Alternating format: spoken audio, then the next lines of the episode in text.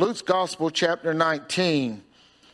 You know, today we are going to focus our thoughts on seeking our one. Seeking our one. In 2019, we launched a, I don't want to say campaign, but we launched an initiative within our church, and it has really been across the Southern Baptist Convention of who's your one. This um, this is an, evangelistic or evangelism uh, initiative. We launched this in the fall of 2019 and 2020, early. Around March, we got sidetracked because of COVID 19. Uh, we have, many of you remember the board we had up here. And that board will be back up here next week. Next week, there will not be a Christmas tree up here, but there will be a board that's got Who's Your One on it. Uh, you'll see names of those who have, who've already placed names of people that are their one, and there you'll see names of those who've come to know Jesus Christ. This we were highly affected by COVID 19 in the way to where we truly lost focus of the Who's Your One. I'm so glad Miss Janice continued to remind us that not to forget who's your one. Um, I'm glad she kept reminding us throughout the year, but it seemed that we were more focused on managing uh, how we were going to do church in the midst of a worldwide pandemic. But what we have noticed from March of 2020 to today is God has been faithful and He has blessed our church family. We have witnessed so many things. We've witnessed uh, victories upon victories within our church family, showing us the goodness of God.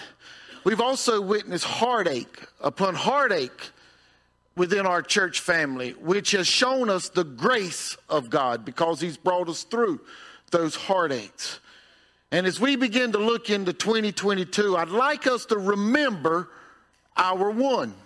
I'd like us to remember who's our one. For those of you who are now recently become a part of our church, and you weren't here when we launched this, I want to share a couple things about it. Um, this was.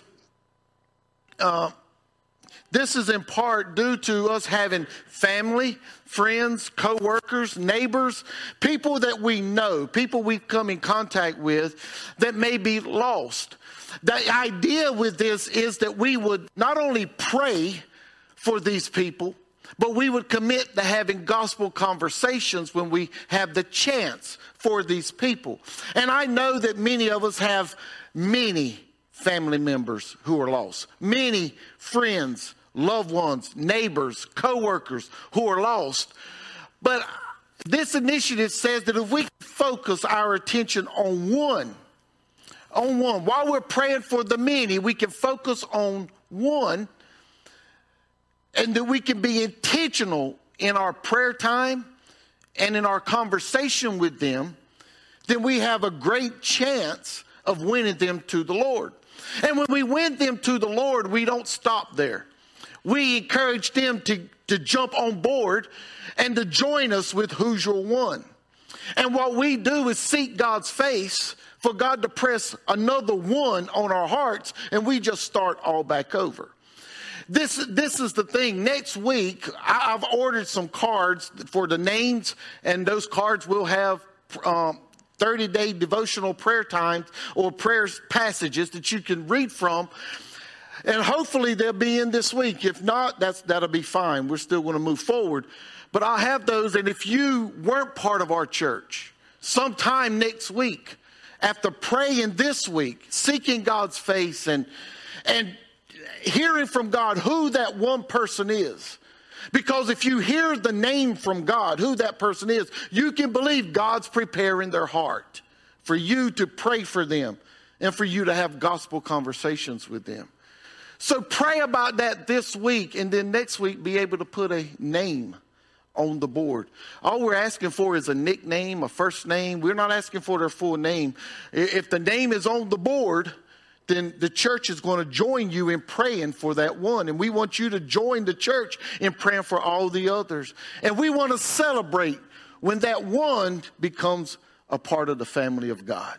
We want to celebrate that with them. And so this is something that we, we see throughout Scripture. We can find in Scripture where one was a target. We know that when Jesus walked, multitudes followed him. But we also will find often throughout scriptures where Jesus had an encounter with one. And when he had an encounter with one, it changed their life. And that's what we want to do change the lives of people that we know one at a time. Because can you imagine what it would look like if just every believer in this church, every born again Christian in this church in 2022 won one person to the Lord? That would double what we have in here. If they chose to come here, they may choose to go somewhere else, and that's fine. We'll help them find a church that fits them. But greater than them coming here would be that we've added to the kingdom of God. I've been here 17 years. For most of that, we averaged about 150 people. The last eight or nine years of this, We've averaged much over that. Can you imagine if just 100 people were affected by our church? 100 people who are lost were affected by our church in 2022. Folks, they can be. It's up to us. It's up to us. Whether they come to know the Lord or not, they can be affected because the prayers of the righteous availeth much. And so, 2022, we're going to focus on this. There'll be more preaching about this throughout 2022, Lord willing. And we want to be committed to this. I don't want it to be an initiative. I don't want it to be a bandwagon. I don't want it to be something we just decided we would do, but I want it to be part of who we are. And it will be if we all buy in. If we don't, it won't be. It won't be. So it's up to us. It's up to us as concerned as you were for yourself, be that concerned for someone else in their eternity. When we look here in, in Luke's Gospel in chapter 19, we will find that Jesus focused on one.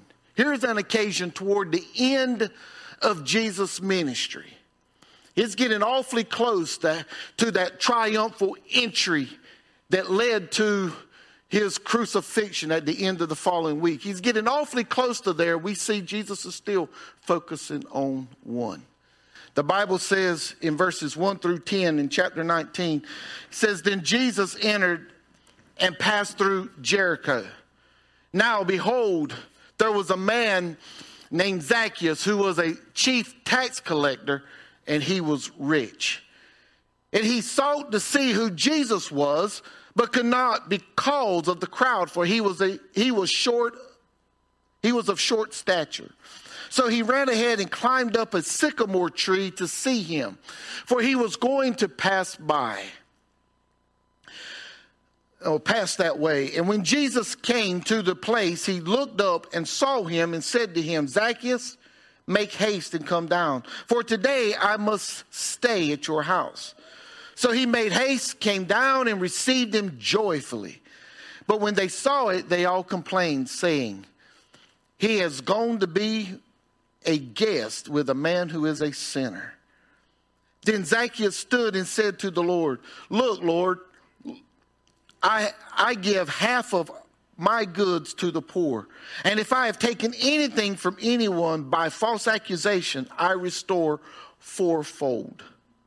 And Jesus said to him, Today salvation has come to this house, because he also is a son of Abraham.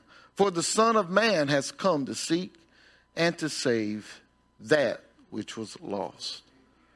This is God's holy word. God, we thank you for this day. We thank you for your love and your grace and your mercy. We thank you for what 2021 was, God. It was a display, God, of your grace and your mercy upon us. God, you brought us through so much. You've proven time and time again you are a good, good Father. And God, we know 2022, you're still on your throne. You're still in control and you're still faithful. And God, you will bring us through whatever we have to face in 2022. So, God, we just look to you this day, thanking you for your love and affection, thanking you for your grace and mercy. And God, we're going to give you praise for all that's accomplished. Now, take the broken words of your servant, fix them, form them, fashion them in the heart of each and every one that is here, hearing. God, you speak to them. Give them the message you would have them to have, and we'll praise you for what's accomplished in it. In Jesus' name we do pray. Amen.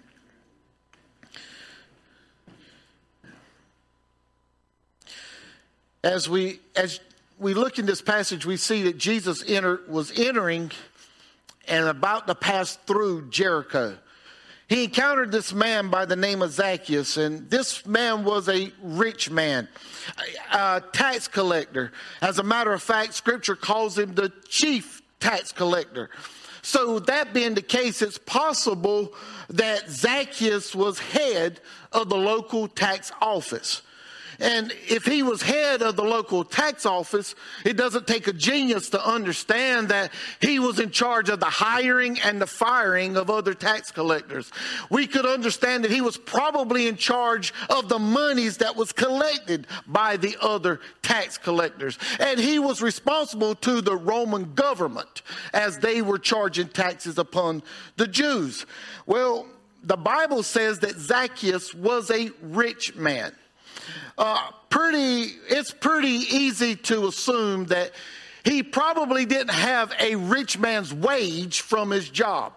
But there are other ways that you can become rich in areas of power and position whenever you don't get a rich man's wage. Somebody say amen. We see it every day, don't we? Yeah, all you got to do is just read the newspaper or watch television. How people with with uh, salaries like many people that we know, are have become multimillionaires because of other activities that go along or that they take advantage of in their positions. Well, uh, somebody said today, did y'all not hear that in a prayer that God would give me the boldness to say what was needed to be said? uh, yeah. well, I'm not going to blame that on God, but we're going to we're going to go on. Here, Zacchaeus gained his wealth off the backs of his Jewish brothers and sisters. His position would have given him much power over people and control over a wide range of properties. We've seen Zac- the Zacchaeus type around, haven't we? You know, scripture says that he was short in stature. And if you read through this passage, what you would probably assume is that he was somewhat insecure. You would assume that this was a man who would overcompensate his insecurity and his, his stature by being bold and brash and being someone who, who uh, uh, you heard before you seen. He would be that person that, that often would be labeled as having a Napoleon complex or Napoleon syndrome. Um, still, it seems his position, his authority, his power, or his wealth, it wasn't able to satisfy his soul. Uh, it seemed that something in his life was missing. And I want to I want to just throw this out here. It doesn't matter what kind of job you have. It, it doesn't matter how big your bank account is. It doesn't matter how much power you wield. It doesn't matter how much authority you, you show over people. That in itself will not satisfy your soul. It may satisfy your flesh, but there's going to be something hungering within you because the soul is not fed by the things of the world. I wonder today if there is anyone, or if there's some something that you may be seeking. You may not have the Napoleon complex. You may not have the Napoleon syndrome. But the question really is is your soul satisfied? Maybe you've reached all your goals in life. Well, you, you have a job that you love, you have a spouse that loves you, children whom you adore, you have close friends who are part of your life. But is your soul satisfied? Maybe it's not you, but a family member or a close friend or a coworker who seems to have the world by its tail. Maybe he or she may have everything, or it appears they have everything at the tips of their fingers. The question becomes is their soul satisfied? Huh. If not, what are they seeking to satisfy their soul? Or who are they seeking to satisfy their soul? I want to assure you today it's not what, it's who. I want to assure us it's not something we should be seeking, but it's someone we should be seeking. And in this passage, what we notice is there is a seeking sinner. There is a seeking sinner in this passage. It seems Zacchaeus was seeking something his money couldn't provide for him. It seems he was seeking something his job couldn't provide for him. It seems that when, when seeking something that, or he was seeking something that could fulfill his life or change his life, but what he was seeking after wasn't working. Zacchaeus began to seek someone. He heard that Jesus was in Jericho and he desired to see Jesus. However, he faced a little bit of trouble with seeing Jesus. He couldn't get through the crowd. He couldn't get to Jesus because the crowd was blocking him. Possibly it's because of his short stature. Possibly the crowd was a lot like uh, many of us. The where if someone who's tre- mistreated us and we have any way of having the upper hand. if we have any way of stopping them from doing something, we have a tendency to want to do that. So I can imagine the crowd knew that he was trying to get through. And without even saying anything, they just joined together and said, This crook ain't getting by us. Eh, doesn't that sound like us? Doesn't that sound like something we would do to where we would say, Oh, oh, now he can't take advantage of us. We got the upper hand and we're going to stand our our ground. It's possible that that's what was taking place. I don't know. Whatever the reason was, he was denied access to seeing Jesus. But seeing Jesus was so important to Zacchaeus that he refused to give up. So what did he do? He humbled himself. Here was a man of position, a man of authority, a man of great wealth, and there were people all around and he climbed up in a sycamore tree like a child. the only time you really see grown men in a tree today is if they're trying to cut it down. And here's a grown man who climbed up in a sycamore tree with folks everywhere around him just so he could see Jesus. Here's a seeking sinner. Here's a man who was seeking after someone who's passing by. Perhaps Zacchaeus had heard the reports about Jesus being the Messiah. And perhaps he had heard about Jesus saving, calling, and even changing the life of another tax collector by the name of Matthew. Uh, one who, Matthew, we know, became one of the apostles. It appears Zacchaeus had begun to believe what was being said about this man, and he wondered and hoped if these things were true. You know what's interesting?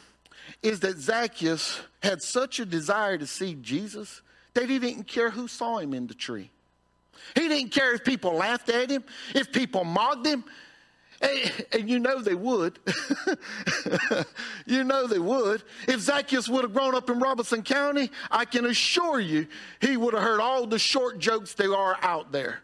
I'm telling you, I got some friends of mine Boy, they love me. I believe they love me, but I hear it all the time. I think I'm average height. What do you think? Don't answer that. I, I think I'm average height. I, I know better. I know better. I'm a little on the short side. I get that.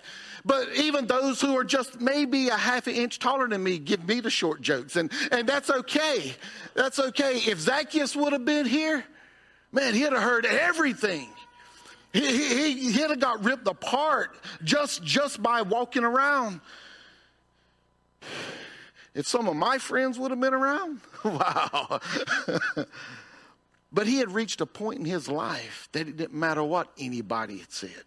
He reached a point that he was going to see this Jesus passing by. He was seeking after him. And I, I have to ask, are you seeking something in your life? Are you sensing that no matter what you accomplish or no matter what you accumulate, you are missing something? Well, that something is in fact someone, and that someone is Jesus Christ. Everyone is seeking him. Many don't know it. Most have no clue of it. We are seeking him because when man was made, he was made from the dust of the ground. Isn't it great how just the whole day it seemed to be going together? Songs that were sang, the devotion that was, it was just going with this message, and nobody knew what I was preaching today. But God has a way of fixing things, doesn't he? Here it was, it was, man was made out of the dust of the ground, and it wasn't until God breathed into the nostrils of man that man became a living soul. However, due to sin in the garden, man became dead in the trespass of his sins. And until a worthy sacrifice was offered up, he would remain dead in the trespass of his sins. And down through portals of time, when the blood sacrifice of animals, uh, uh we're talking about bulls, goats, and birds, would no longer suffice, God sent his only begotten Son into the world to become the once and for all sacrifice for the sin of the world. His only begotten Son, Jesus Christ, is our Lord and Savior, that, that He came in the world so that that Spirit of God may be alive within us.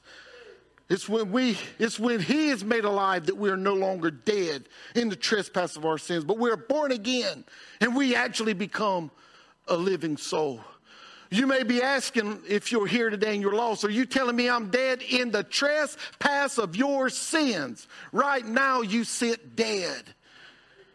And it's until you receive Jesus as your Savior will you be made alive.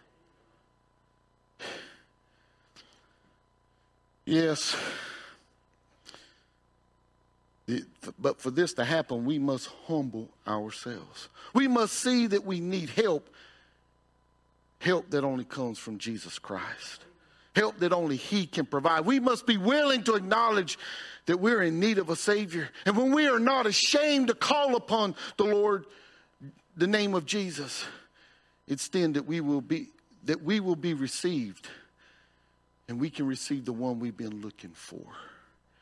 You know, if you're desiring more than this life can offer, I encourage you to seek Jesus. If you're willing to humble yourself, he will see you. Because in this passage, we see that Zacchaeus is a seeking sinner, but we also see that Jesus is a seeing Savior. The Bible says that Jesus looked up and saw him. Aren't you glad he saw you? I'm so glad he saw me in my mess. And it, I couldn't hide nothing. It was as if I was naked before him. I couldn't hide no sin. This is a man who knows the number of hair on my head. What can I hide from him? Once Jesus saw Zacchaeus, he began pursuing Zacchaeus. He told Zacchaeus, Make haste, come down, for today I must stay at your house. The Bible says Zacchaeus received Jesus joyfully. joyfully. Even though people didn't approve, they may have thought that this is a bad idea. They may have thought that it was a waste of time, but Jesus didn't stop pursuing Zacchaeus. You remember in John's gospel in chapter 4, Jesus and his disciples were headed toward Galilee. But Jesus tells them, I needs to go by Samaria. Or I needs to go through Samaria. In Samaria, Jesus sat by the well of Jacob, and a Samaritan woman came by at the sixth hour. This woman is why Jesus needed to go by Samaria. He had never met her personally, but he knew she was coming to that well. The Bible says he sat there. I can imagine that Jesus was sitting on the edge of the well, just letting his legs shake and just waiting on her, waiting on her specifically to come by. No, he didn't know her, but he could see her and he could see her need. He was able to see her condition. He was able to see that she was thirsting for more than the water at the well could provide. He was pursuing her. He offered her drink from the water when she came up. And, and after she, he told her, This is water that if you drink from me, you will never thirst again. Even though the Jews would have said it's a mistake to pursue her, even though they would have said this a waste of time to pursue after her, he continued to pursue her. He pursued her knowing that she had five husbands and the one that she had wasn't hers. He pursued her because he came to earth to seek and to save that which was lost. You know, truth is, if you're here today and you're unsaved, if you've not received Jesus as your personal Savior, He is pursuing you, or you wouldn't be here today. He sees you right where you're at. He knows every deep, dark secret about you. He knows what you are and where you are and who you are. He knows what you're ashamed of and what you should be ashamed of. Romans 3 and 10 says that there's none righteous, no, not one. He knows who you are, that we are dust of the ground. Romans 3 and 23 says, For all have sinned and fall short of the glory of God. He knows that we're unworthy to be called His, but He still pursues us. He sees you right where you're at. He sees your need and he's pursuing after you because he is the only one who can meet your need. Yes, there are some self righteous hypocrites who would say that the Lord pursuing you would be a great mistake. There are some who would say it would be a waste of time. But in Mark 2 and 17, Jesus says, I did not come to call the righteous, but sinners to repentance. He didn't come for the righteous, he come for you. Well, I was where you are. and I was so glad when I met him that he came for me. Man, when we read John 3:16, it isn't about the world when we read it, it's about me. It's about you. When you read it, make it personal because he come to die for you so that you can have eternal life. Yes, we see here in this passage a seeking sinner we see that there's a seeing Savior. And if we will receive this seeing Savior, then you'll receive a stunning salvation. How stunning is it, preacher? It'll change your life.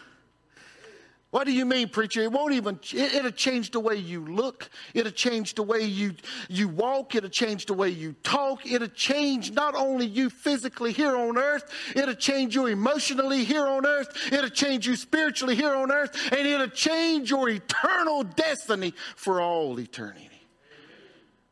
Zacchaeus received Jesus, the Bible says. He repented of his sin and his whole life was changed. And there was evidence of his life changing. There was evidence that he turned completely away from a sinful life and turned to God in God's righteous way. The Bible says his heart was changed so much that he gave half of all his goods to the poor. He realized that seeking after wealth could not bring him joy. Seeking after wealth could not bring him peace and love. But placing faith in Jesus Christ as his Lord and Savior would give him more than he had ever hoped for. You know, there was a rich young ruler who didn't get it. But Zacchaeus got it. Question is, which one are you going to be? Zacchaeus, he did a little bit more, though. He didn't just give half his wealth away, but he committed to give back to those he had cheated. The Bible says four times. Zacchaeus says, I'll restore four times what he had taken. Now, if we would think about that, of all the people he had cheated, cheated out of money, cheating out of land, I imagine this was going to be a lifelong process for him. In other words, he was committing his life to giving back, to restoring what he had taken. You know, but it, experiencing such a salvation, it will cause you to commit to things you ordinarily wouldn't commit to. Here, he was committed to becoming the Christian that God would have him to be, and not the person his flesh was pulling him to be. You know, there's a movie, we watched it several years ago. Actually, it was the first installment of those movies like Facing Your Giants and, and um, Fireproof and those. It was the very first one. It was called Flywheel. I don't know if some of you remember watching that movie, but, but we watched that movie here. And in that movie, it's centered around Jay Austin, a dishonest car salesman. He's in a lot of debt but he comes to a turning point in his life where he becomes a born again Christian. After experiencing such a stunning salvation, Jay turns from his dishonest way of business and he begins trusting God to take care of him. Even when things got hard, even when his employees turned on him, he trusted God. At one point in the movie, Jay and his wife are sitting in their living room and the TV turned off and they're reading their Bible and he closes the Bible and Jay shares that he felt pressed by the Spirit of God to pay back everyone that he had cheated. So the next day he goes through his records of cars that he had sold over the years of his business. And he looks at every name and every car that they bought and, and how much they paid for that car and how much that car was actually worth. And he went to every home to pay back what he had cheated. As a matter of fact, if you watch the movie, the funny part is, in this, is after about half the day of doing this, it's God had fixed it in a way to where he went to the right people first. he went to the people that were gracious and, and loving and caring, the people that were that were just uh, just thanking him so much for, for becoming an honest man and giving back to him.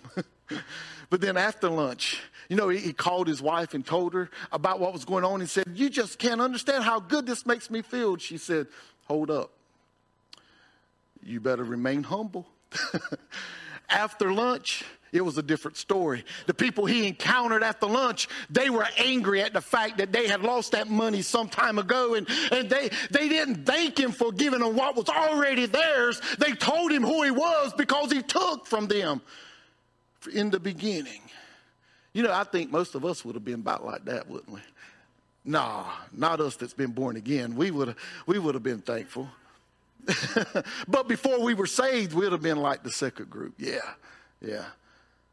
Well, he was he was humbled really quick.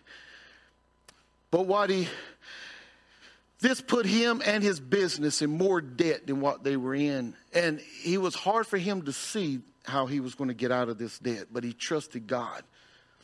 And when it looked like he was going to lose his business, God provided for him in a way that paid off his debt honestly. And through trusting in God and not in himself, Jay became the salesman and the Christian that God would have him to be. Well, we can see that in Zacchaeus. He wanted to be the man that the Lord would have him to be. What about you? Can you take an honest inventory of your life and say that you're the person the Lord would have you to be? Becoming the person of God would, would mean that you would have to begin by receiving Jesus Christ as your Lord and Savior. God loved you so much that He desires to have a personal relationship with you. His desire is so great that he willingly gave his only begotten Son to be offered up at, on Calvary's cross for your sin, for my sin. And this Jesus willingly hung between heaven and earth on this old, rugged cross for our sin.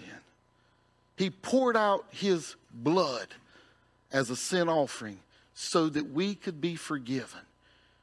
He died and was buried, but on the third day, he rose from the dead. And he rose victorious over death, hell, and the grave. And if you would confess your sin and receive Jesus as your Lord and Savior, you, He will immediately change your life.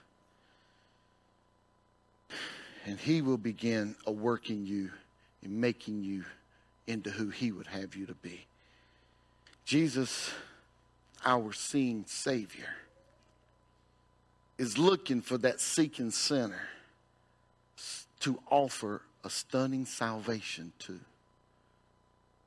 Listen, Jesus initiated salvation. He initiated it from the beginning. He initiates it within us. If you're here today, it's because He's starting something in your life. And He's wanting you to humble yourself and call upon Him.